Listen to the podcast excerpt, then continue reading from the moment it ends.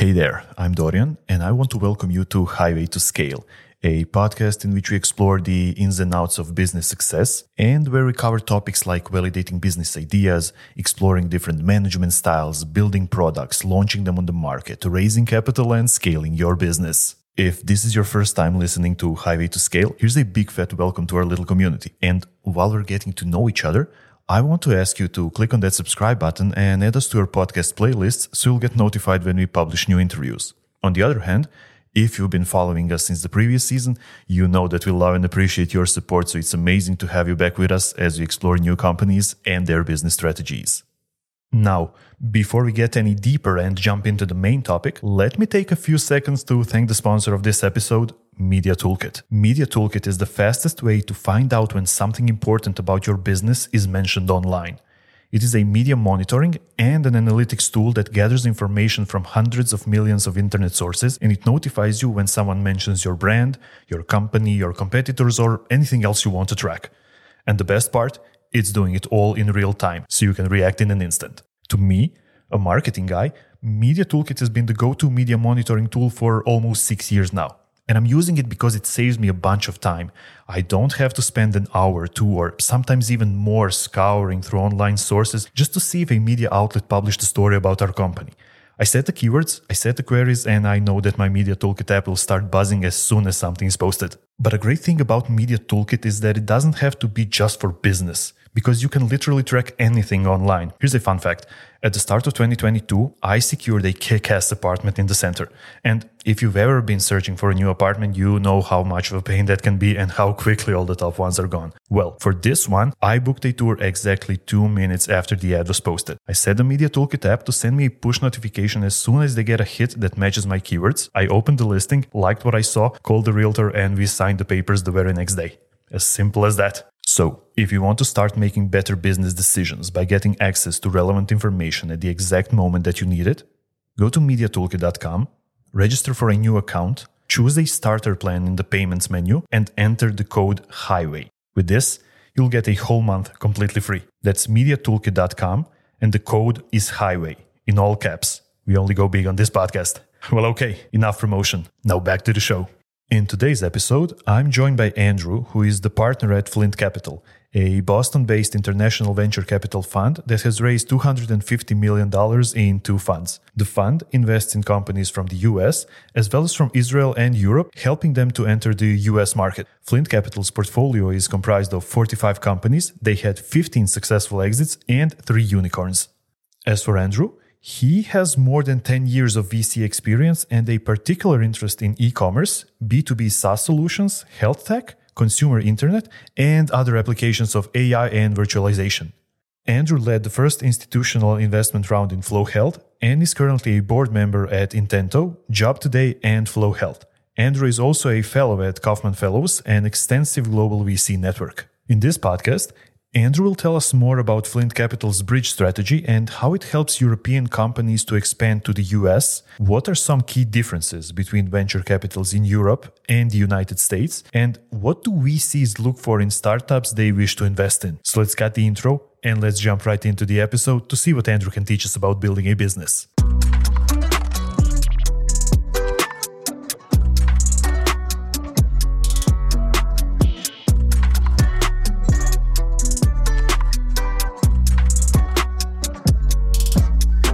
Andrew, it's so great to have you on the podcast. Welcome to Highway to Scale. Hi, Dorian. Yeah, thank you for having me here. How are you, man? Absolutely good. Thanks a lot. Amazing, amazing. Uh, okay, uh, let's start. You know, with the basics, with the with the easy questions. Can you tell me more about Flint Capital? What are you currently focused on the most? Yeah, sure. So, um, Flint Capital is, as you said, a venture fund that is focused on investing in early stage companies across uh, many verticals, mostly including uh, B2B enterprise segment. Mm-hmm. We believe that software is eating the world, and we follow that mantra for many years. We usually invest uh, at seed or Series A rounds. We mm-hmm. prefer to lead those rounds and writing checks in about of three to five million initial checks into the companies. Mm-hmm. We are great, focused great. on the companies that are originated by immigrant founders. Very often they are originated uh, outside the US market. Mm-hmm. And, uh, but they are heading to the US market from the day one. And we see our mission to help them to access the US market, both in terms of clients and in terms of capital. Mm-hmm. That sounds amazing. That sounds amazing. Uh, what would you say were the biggest milestones? Some of the, the biggest companies that uh, you invested in? Well, uh, worth mentioning that we love all our portfolio companies and we support them through their life stages a lot. We definitely think that uh, in any circumstances or, or, and whatever happens, our uh, team and capital are valuable to our founders uh, through mm-hmm. The initial investment and up to later stages or including series uh, D, E, F, G, and okay. Uh, okay. you name it. And there are still um, some names that uh, are mm, that we are very proud of. Uh, mm-hmm. For example, uh, one of our leading portfolio companies in Fund One is Socure. Uh, they do digital identity fraud prevention, and they work with lots of financial institutions in the United States. Mm-hmm. And they we have led the the round in this company in uh, 2016. Uh, we, we, have led the Series A. And currently, uh, the last uh, financing they got at the beginning of 2021, the round was uh, led by Accel Partners together with some other uh, co-investors, and the, the, current valuation is above is almost five billion dollars.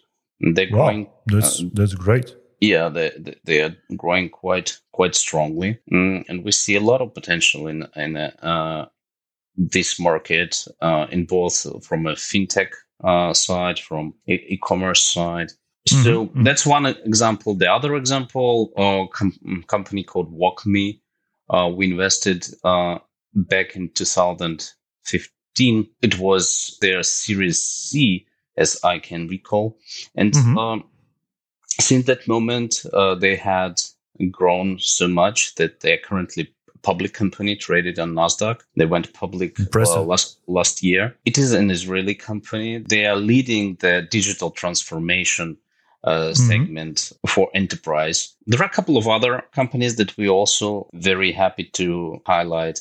Um, it's one of the leading health and uh, fitness uh, products in the world called mm-hmm. uh, Flo Health. That's an application, mobile application for women to help them through all the aspects of their uh, health, starting mm-hmm. from early mm-hmm. teens and up to the menopause. It has more than 50 million monthly active users. It's one of the largest and um, most uh, impactful uh, fitness apps uh, in the world. And we are very happy that we were the first investors first institutional investors there. Mm-hmm. We still continue to be very active uh, with the company and helping them a lot. Those are the types that uh, types of companies that uh, we usually uh, invest. You said that there are various industries that you invest in. What would you say is the best industry to invest as a as a VC fund? Which industry has the the most potential? first of all you have to invest in the in something that you understand that's everyone mm-hmm. should eat its own uh, own food with that said uh, i'm pretty sure there are many industries that others would claim to be the best to invest starting from real estate and ending to energy or whatever mm-hmm. uh, but yeah we we understand enterprise uh, software enterprise SaaS and we believe that it is one of the largest and fastest growing markets in all the IT universe. It has uh, many applications and uh, many verticals like IT infrastructure, uh, cloud, uh, health tech, fintech, uh, education. And we believe these are long term growing markets. So we are mm-hmm. focused in them. And it uh, um, helps us to or to be focused and to be helpful to our portfolio uh, founders, uh, keeping that focus and uh, uh leveraging the expertise that we got in mm-hmm. those industries. Mm-hmm. When it comes to Flint Capital, uh, you know, in regards of your, you know, venture capital industry, uh, what would you say that makes your company stand out? What would you say that is a massive plus that maybe Flint Capital has that maybe other VCs don't have? First of all, we are big believers in uh, founder uh, led companies. So mm-hmm. uh, we are not believers in investor or board led companies. So uh, we usually invest in founders that share that vision and uh, for them we are very comfortable partner because they they, they have all, all the resources that we try to provide them uh, to to implement their vision. The other things are that we are on both sides of, of the pond uh, yeah, when, yeah, when yeah. I talk about the Atlantic. So we are in the US and we are in Israel. Our presence on the European continent helps us to understand founders, understand their uh, local specifics, and also give them a very clear understanding of what they will face in the US um, mm-hmm. So that kind of bridge that we build is uh, something that we believe is unique and very helpful uh, for founders. Another thing is that we have uh, a strategy of supporting the companies through all the stages. So the founder working with us has a very clear understanding that he gets the financial partner that would continue to support the company through the life uh, through the lifetime. Mm-hmm uh, it, it, it gives a lot of uh, confidence because sometimes plans are going uh, south and yeah, yeah, yeah. sometimes uh, economic uh, circumstances uh, vary. So it's important to have some someone who is strategically believing in what you're doing and can be flexible in supporting through through a longer longer time. Mm-hmm, um, mm-hmm. I think uh, our expertise in uh, building the uh, companies that uh, are currently unicorns, um, we've been there, done that, and uh, like seen the pattern how the unicorn looks like. Yeah, is very yeah, yeah. important for, for uh, sharing with our portfolio founders to help them also to feel how the champions work. Mm-hmm. So that is true. That is true. Yeah, because I've I've heard a lot, you know, about VCs who are just like, okay, we're going to give you money, we're going to take a stake in your company, and then it's all up to you. We don't, uh, you know, care about what your company does. We want, you know, help you reach the next level. We just want to see the return. Your mm. approach is quite different. If you know, if I'm, if I'm getting this right, you are yeah. actively helping them to reach new markets to grow, you know, their success. Yeah, absolutely. At the same time, mm. we, we, we, we do not, uh, we, we, do not push anything, any agenda. Mm-hmm. We don't, we don't have any agenda and we don't push any agenda to our founders. We like to provide resources. We like to provide our time and our board participation as a resource. Mm-hmm. And founders decide how they want to use it. They decide how they want to use our network. They decide how they want to use our uh, contacts in uh, different companies. Mm-hmm. Um, some of them are actively um, utilizing that capacity. Some of them quite seasoned ones. They they preferred to use our brain on a strategic level and to have a reliable partner and that's enough yep, for yep, them. Yep. So, but we never we never push the agenda. So that that means that uh, if the found, founder decides uh, and founder is its steering wheel. Mm-hmm. Uh, we mentioned that Israel is your, let's say, primary target. Uh, can you tell me how did you choose Israel? That's quite a remarkable country. Uh, first of all, Israel doesn't have any local local market for IT. So from mm-hmm. the day one, any company that is uh, incorporated in I- any company in IT sphere that is incorporated in Israel is targeting the US market as yeah, the largest yeah, yeah. Uh, software market in the world. So that creates a lot of expertise in this market through, uh, among the founders, among the uh, mm, uh team members, how to how to work overseas, uh, sets certain uh, certain culture, and also it enables them to be very successful because they don't need to fight against each other on a small market, but they can fight uh, against Vault in a bigger uh, uh, in a bigger market, and usually everyone has a potential to gain a large piece. So mm-hmm. that's one thing. The other thing, the uh, the abil- amount of amount of tech talent available in Israel is uh, is huge, and that is a great source for founding new companies. Yeah, um, yeah, yeah. And the third thing is the VC activity and the entrepreneurship, the spirit of entrepreneurship in Israel is um, one of the largest in the world. It is the country with, um, I think, one of the largest uh, ratios of uh, VC money invested per capita, um, meaning that it actually makes uh, Israel the largest uh, independent ecosystem other than Silicon Valley. Yeah, um, yeah, yeah. That's absolutely makes it interesting to uh, to to be part of that um, vivid and well developed uh, ecosystem. Current potential is huge, and it's constantly growing because new new companies keep on you know being launched in in Israel. As as you said, it's basically the the new Silicon Valley of this side of the pond. Yeah, yeah. There are others in in Europe emerging, and uh, we are very happy to look at uh, things that are developing in in London, for example. Mm-hmm. Um, we feel that London is very well positioned to be the leading part of uh, European venture ecosystem, and uh, also the ties of uh, uh Great Britain to U- US um, yep, play yep, a great yep. role in that. I believe uh, we can see uh, a very large number of companies being headquartered and uh, been built uh, in UK in the next decade. Mm-hmm, mm-hmm. Now, uh, one of the key aspects of Flint Capital is that is that bridging strategy. Can you tell me more about some of some of the specific activities that you do to help companies from Israel or Europe reach the US market?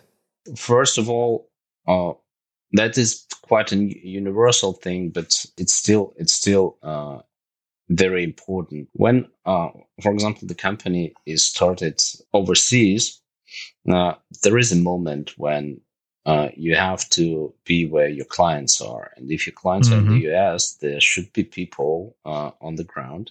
More often, it happens that uh, one of the founders or very early employees, key employees, come to the US to launch the enterprise here.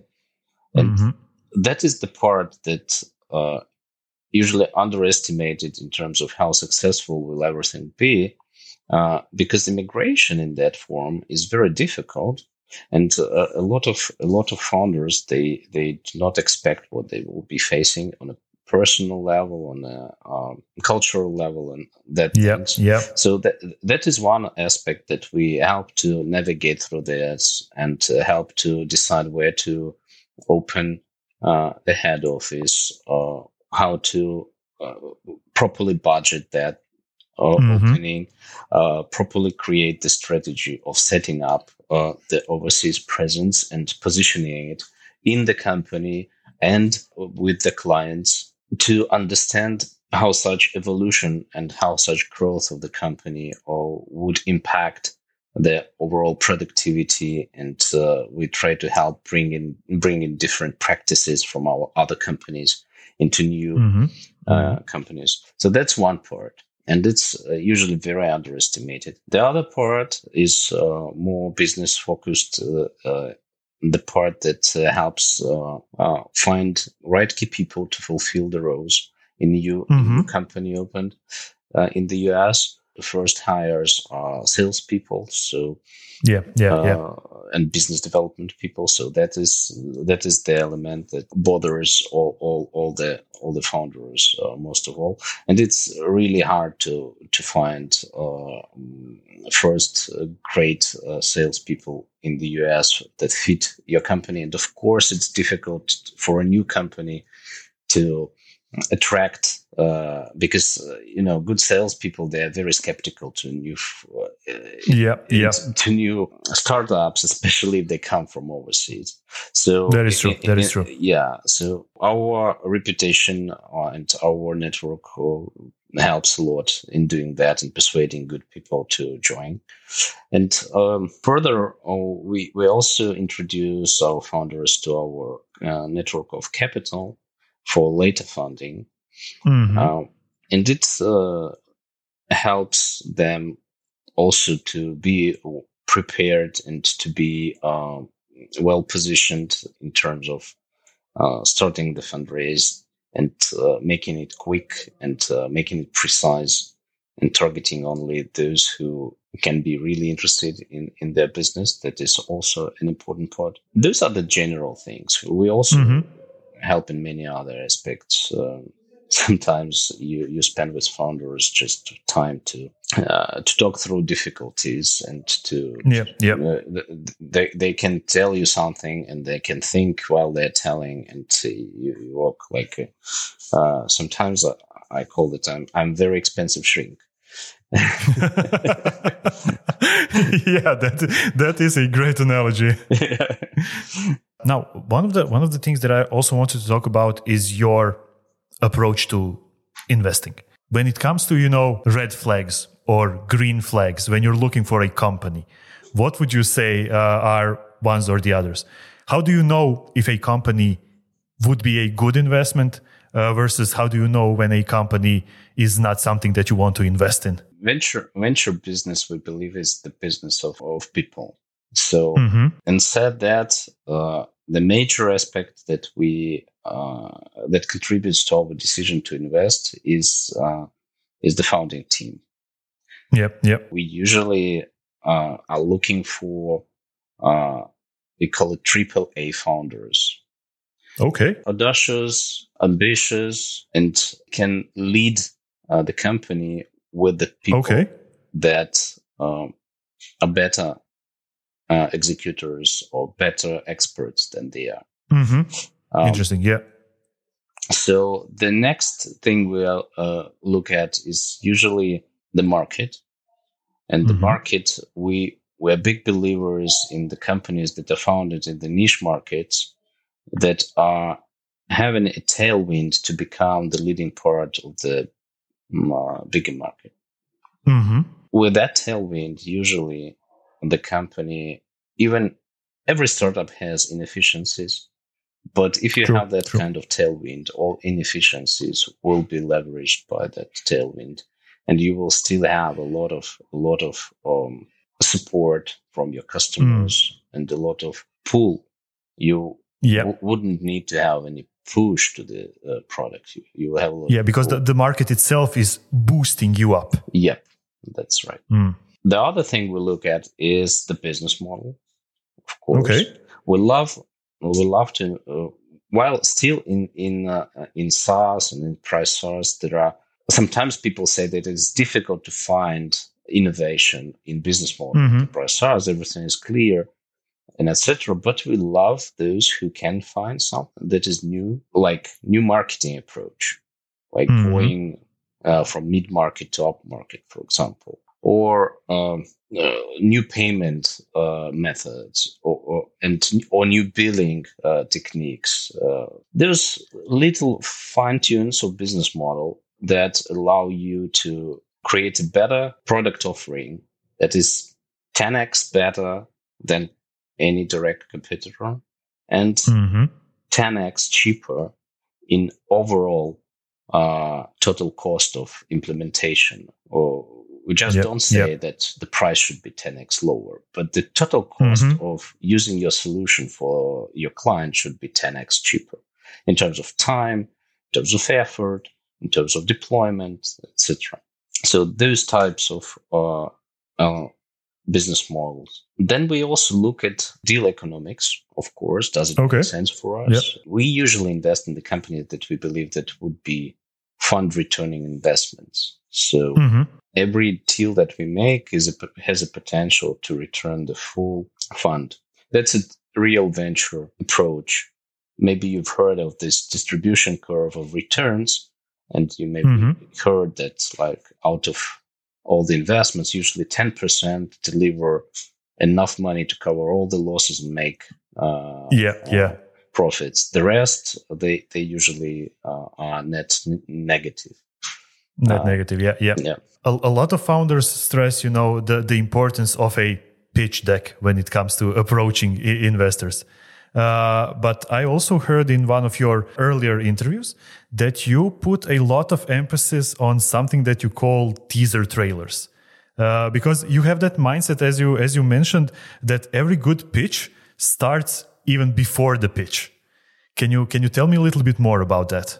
Uh, it has a lot of uh, aspects, but one of the main aspects uh, is that most of the deals they are made not through cold contact, but uh, mm-hmm. those who were introduced. Yeah, yeah, yeah. And Basically, when someone someone is referred to you, you know that it has a potential to be a good company. Yeah, that's that's true. And important to say that uh, the most uh, valuable recommendation is uh, from the founders of your portfolio company, mm-hmm. uh, especially successful ones, because uh, the mindset they they are they on their own they are a filter, and uh, among them they are the magnet for great uh, minds uh, to come mm-hmm. up to them and to discuss ideas. And when you receive something from from a founder of uh, high cal- caliber, you have an understanding what to expect.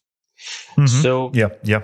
But to make this process smooth and to make this process quick and comfortable to each party, we believe it's very important to to have uh, this teaser trailer uh, a kind of short version of uh, of of a pitch deck or a story that you can share and that could speak without it without uh, without a founder to mm-hmm. the, the idea is not to make a deal after that but the idea is yeah, to yeah, win yeah. time and attention of the investors mm-hmm, mm-hmm. Um, and also to prepare uh, to meeting with you and to know what questions to ask. So yeah, yeah, no no surprises yet. uh, it should have some kind of interesting interesting number. Ma- makes me think, oh, that's an interesting finding. W- what make them think so? Or mm. uh, something that I have become curious about and I want to learn more. That works very well to to create that dynamic of showing mm-hmm. and uh, revealing what you have created and what you are up to. So yeah, it makes that initial traction. Yeah. Yes, yes, yes. And so we are big believers that this element is uh, a very good uh, aid to just uh, an intro letter. Um, when you ask someone to make an intro, uh, or if you have like almost a cold contact, but uh, still you you have that kind of um, well thought developed material that is not more than ten slides, I suppose. Mm-hmm. It can be a very good aid to uh, further conversation to help start things, you know, yeah. going in the in the right direction. Yeah. Uh, now, Andrew, what would be some of the red flags uh, that you see and you, you know, practically immediately know no, that's not a company for Flint Capital. I would say that uh, it's it's very good when people do some kind of uh, homework.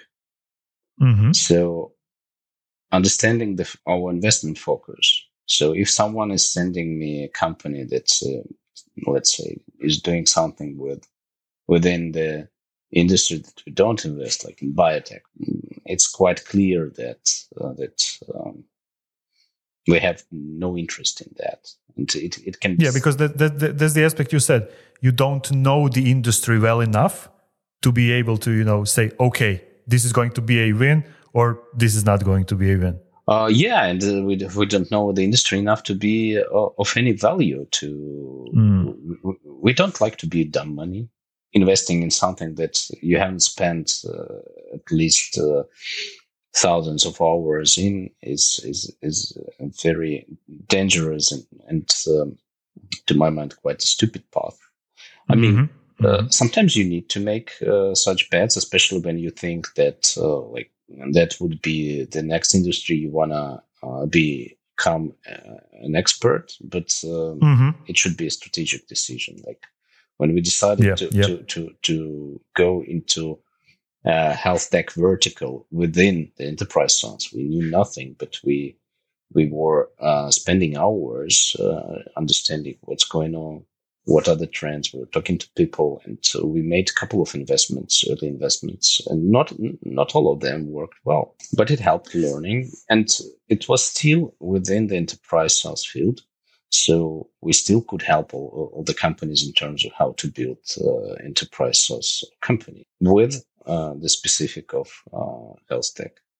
So yeah, yeah. Th- that would be that would be the major uh, red flag. The other thing is that uh, we we don't like copycats. So yeah, yeah. if someone is doing doing uh, the copying someone's idea or uh, is in the market where there are plenty of players that have raised a lot of uh, capital and someone comes and say i will be, build a better google. Well mm-hmm. mm, i think yeah, you already know that might not work yeah.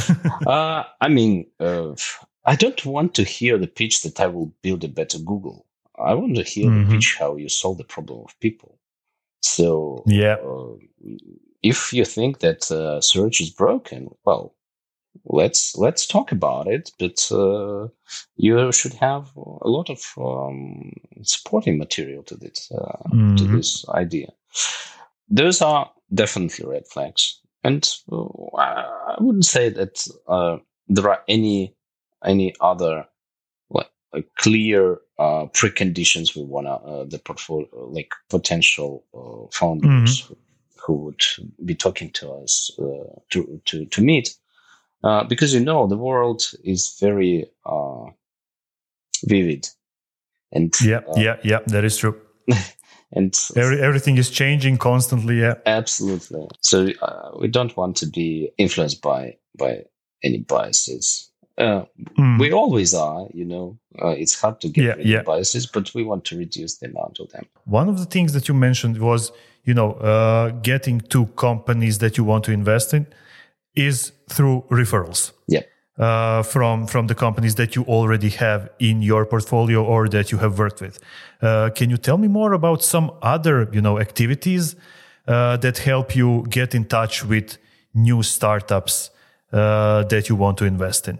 Yeah, we, we do participate in many uh, industry events and in many industry focused uh, pitches and startup ecosystem, etc. So we, we get a lot of visibility into uh, companies that emerge very early uh, when the founders are just uh, mm, pitching their ideas at that level. Mm-hmm. And then mm-hmm. we, we continue tracking them uh, until they create a product and until they create some kind of early traction. Um, yeah, yeah. We, we, also we also uh, work with uh, uh, earlier stage funds uh, together on uh, identifying interesting opportunities, and it helps a lot. It helps a lot, and we usually try because uh, currently the market is very very competitive, and the, especially 2021 uh, mm-hmm. was full of like um, full of capital and uh, valuation uh, growth and etc. It, it, it has created uh, some kind of um, uh, competition and momentum early stage uh, field. But I think we are quite innovative in terms of how to reach to potential founders and how to help mm-hmm. them early enough to to be sure that we can be investors with the best ones. When it comes to the VC industry as a whole, uh, you have vast experience both as a VC and as an entrepreneur. Can you tell me how would you compare the VC industry in the US versus the VC industry in Europe? People, you know, are, are, are saying VCs in Europe are about, you know, five years behind VCs in the US and then we all as a whole are another five years behind the Silicon Valley VCs. Is that, you know, true or is the, is the truth a little bit different? I'm not sure that uh, it has a lot of truth under underneath. I, I understand where, where it mm-hmm. comes from because the VC industry has evolved from the Silicon Valley, and uh, bigger firms were built in Silicon Valley, and uh, that created uh, a lot of uh, momentum in that area. You know, it works like a market. Uh, everyone goes yeah, to, yeah. to, the marketplace because uh, they know that uh, the buyers know that they can buy fruit and vegetables there, and the sellers know that they will definitely find their buyer. So everyone goes yeah, to that exact place, the, the central square in, in the town, and uh, no one has an idea to sell uh, in suburbs uh, because no one will come. The same, yeah, yeah, yeah. the same happened. the same happened historically with the Silicon Valley, but the pandemic accelerated one one major process. Uh, we are living in, in, in a world with uh, where um, information flow is very very easy. Uh, mm-hmm. The world is flattening, like uh, yeah, yeah. the barriers for talent are becoming very low to to transition from one place to another, and um, pandemic has accelerated that and has shown that actually, if you wanna uh, do investments in any part of the world, you can do that with a proper setup. Yes, the US and Silicon Valley uh, they still have a lot of business practices that help mm-hmm. and business practices mindset cultural things that uh, help to accelerate that but yeah, uh, yeah. you know that thinking is uh, going uh, globally and populating other countries and i have seen that well the infrastructure of le- and legal frameworks and everything are well developed in the United States, but I have seen that other countries are picking up with with that. And one of the reasons why I said that U- UK has a very strong potential there is that uh, a lot of things in, in, in legal in legal practices in the UK and the US are very are common, and that helps mm-hmm. to transfer the best practices uh, from uh, the US to, to the UK in, in terms of venture, in terms of uh, new developments, how to quickly do the deals, how to uh, protect the rights, how to manage their portfolio, how to work with investors, etc., etc. I think that is that is catching up, uh, but it mm-hmm. takes time because mm-hmm. people have to learn new new practices. And uh, you know, there are a lot of uh, communities of investors, global communities like Kauffman Fellows, for example, that are helping yep, yep. to populate that kind of approach that uh, make um, investments uh, more transparent across the globe, uh, make um, standards, some kind of standards to the industry, uh, not written standards, but business practices and uh, approaches and philosophy behind it. Uh, in mm-hmm. in Latin America, in uh, in Europe, uh, etc. Of course, for new new markets, sometimes it's even easier to catch up because they had nothing and they can just copy what was built in the yep, in, yep. the in the uh, in, in Silicon Valley in the, in the US. For European markets, especially for the countries with the different legal systems like uh, Germany, for example, that has mm-hmm. a different continental legal system. It can be difficult to catch up with uh, with uh, legal frameworks, but uh, yeah, yeah, yeah, I uh, understand. I th- I still believe that um, the process is in that direction. Everyone is, is is catching up. Yeah, basically, the world is becoming more and more decentralized, and as you said, the COVID pandemic just sped that up because not only you know did we get all the access to the technology a lot of people started you know working remotely. They they forced companies to accept that as they called it new uh, new reality. Mm-hmm. so now you don't really need to start a company in silicon valley. You can start a company wherever. Yeah. And you have access to everything that you would have access in the silicon valley if you started your company there. Yeah. Yeah it's just you know the the prestige is left you know the prestige is left in the in the Silicon Valley. Yeah, that, that's right. And uh, existence of our firm shows that uh, that's true because uh, we actually enabler to that ecosystem. So we, we enabler to those who start companies mm. overseas to quickly yeah. access the uh, customers and market and etc. Okay, Andrew, we're almost done with our time. So uh, I have just two more questions for you. Uh, the first one is, what would be your one key piece of advice for you know young entrepreneurs who are looking to attract uh, VC money? I would I would not connect it to actually uh, VC money at all. Okay. Uh, okay. Uh, because you know taking VC money is, is, is the moment when you need to understand that you need those money to accelerate something. So money, uh, mm-hmm. uh, money are not the goal. Money are the tool. Uh, yeah, and yep. uh, I would say that more important for any entrepreneur that is starting, especially the first time uh, entrepreneurs, uh, to understand that this road is very long and very bumpy. And mm-hmm. uh, highs and lows can be so huge that um, not everyone can uh, stand them uh, like mentally. So, mm, yeah. My advice is first of all, when you go into some venture, build a circle of support for yourself and your family, friends, uh, experts, etc. So build that around you that circle will be very helpful in going through all the downturns and uh, not rushing into something that may lead to uh, severe uh, outcomes. Um, mm-hmm. that is that is that is part that I I suggest uh, to spend time uh, because I've been there, I've been entrepreneur, and I know how important uh, it is. And I see that the most successful entrepreneurs uh, in our portfolio are those who have been very good at it. Yeah, having that strong support circle that can get you through through anything. Yeah, yeah, that's that's a that's a great advice. Okay, Andrew. Last thing, what can we expect from Flint Capital uh, during this year and the next? What are some of your major plans? We are looking to expand our team in Israel. So mm-hmm. um, we are currently launching our investment products for our LPs.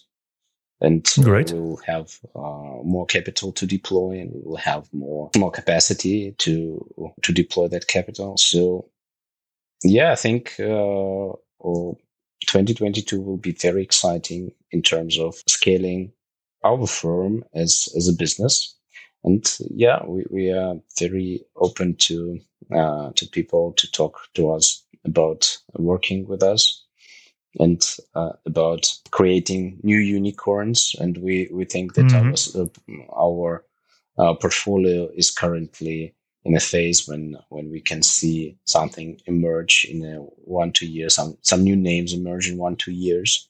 Um, yeah, yeah. That's that's a very exciting moment. Excellent. I'm really looking forward to seeing that. Okay, Andrew. Uh, I want to thank you for joining me on Highway to Scale and for sharing all of these great insights about the VC industry and about, you know, raising successful startups. It's been a pleasure having you. Thank you so much. Thanks for inviting. And we are done. If you stuck with us until the end, here are a few key takeaways from this episode that I want you to remember. Number one, the road to building a successful company is extremely bumpy you'll experience high highs, but also extremely low lows, and there will be lots of them. So, if you decide to start a company, and this is especially true if you're a first time founder, you need to establish a circle of support first. Gather your friends, family, or anyone else you trust, and allow them to help you deal with the challenges of building a startup. Number two, be where your clients are. If you're looking to expand, it's always a good practice to have people on the ground someone who understands that new target on a personal as well as cultural level. And number three, when raising capital, you need to think of money as a tool, not as a goal. Don't just focus on a number that you wish to raise from a VC, but rather focus on the next steps in your company's growth that you wish to achieve. This approach will guide you towards that ideal VC and that ideal amount that will enable you to take your company to the next level. Now, before you sign off, don't forget to subscribe if you haven't done that already, so you'll get notified when we publish new episodes. And leave us a review if you enjoyed this podcast and you learned something new. It'll be highly appreciated. Also, If you want to be a guest on the show, shoot me an email or hit me up on LinkedIn. My contact information is down in the description. And that's it. I'm Dorian. You've been listening to Highway to Scale, and I'll see you all in the next episode.